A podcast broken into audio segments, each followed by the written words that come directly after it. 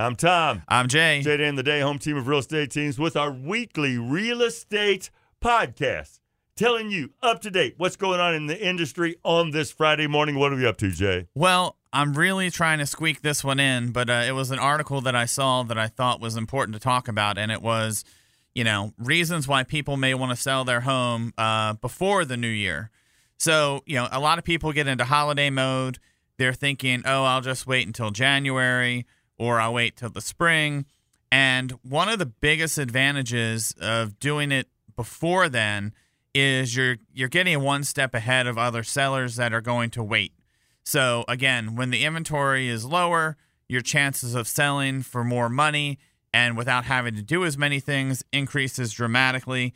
So, you know, a lot of people tend to wait and say, oh, I'm going to go, you know, I've got Thanksgiving, I've got Christmas or Hanukkah, or I've got, you know, New Year's. I'm just going to wait and deal with this later. And we've actually found quite a few people um, recently have decided, let's just, again, let's just jump ahead of this. Um, we don't, you know, let's get our house on the market when there's less competition.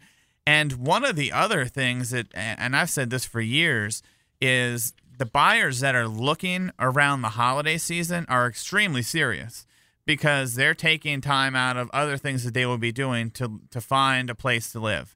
And you know, when people ask us, you know, when's the best time to sell? I'm like, well, there's always people that need to move. So there's not a time where it's like, oh, there's never a house that sells in in, this month.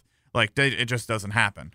Um, so you know, when you're look, talking about that, that is one of the uh, big advantages of of you know making a decision to do something before the holidays. And like I said, it's you know we've got lots of people doing it.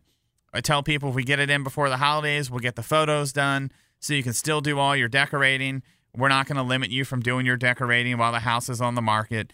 We don't operate that way. People understand, you know, around the holidays, you're going to see stuff like that. And then uh, some people might want to call a real estate agent right around all the busy holidays, and well, they get a, they get an answering machine, Yeah. or they get us call us back next week, or they'll say, "Look, why don't you call us?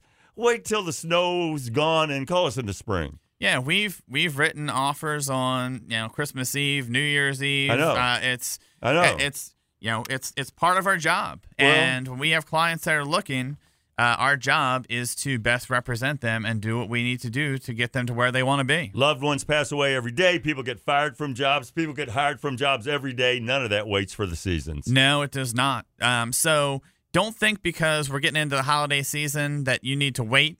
Uh, if you have any questions, you can reach directly out to us. We'll give you the good, the bad, the ugly, and then we can make a we can explain all that so that you can make an informed decision of what timing is best for you. So you ready for the house of the week? Yes, sir. What do we got? Man, this is a cool one. Um, 13970 Brown Road in Smithsburg, Maryland. 685,000. This is a log home with a traditional log cabin look.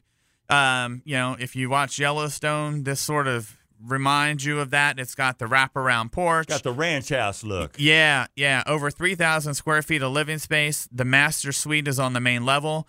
The hardwood flooring inside is hickory. Uh, the basement is fully finished. It's on over three acres.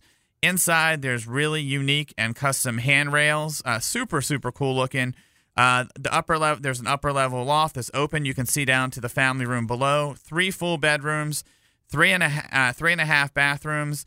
There's a fireplace in the the family room that's a two story. Again, it just gives that great feel. I mentioned the wraparound porch.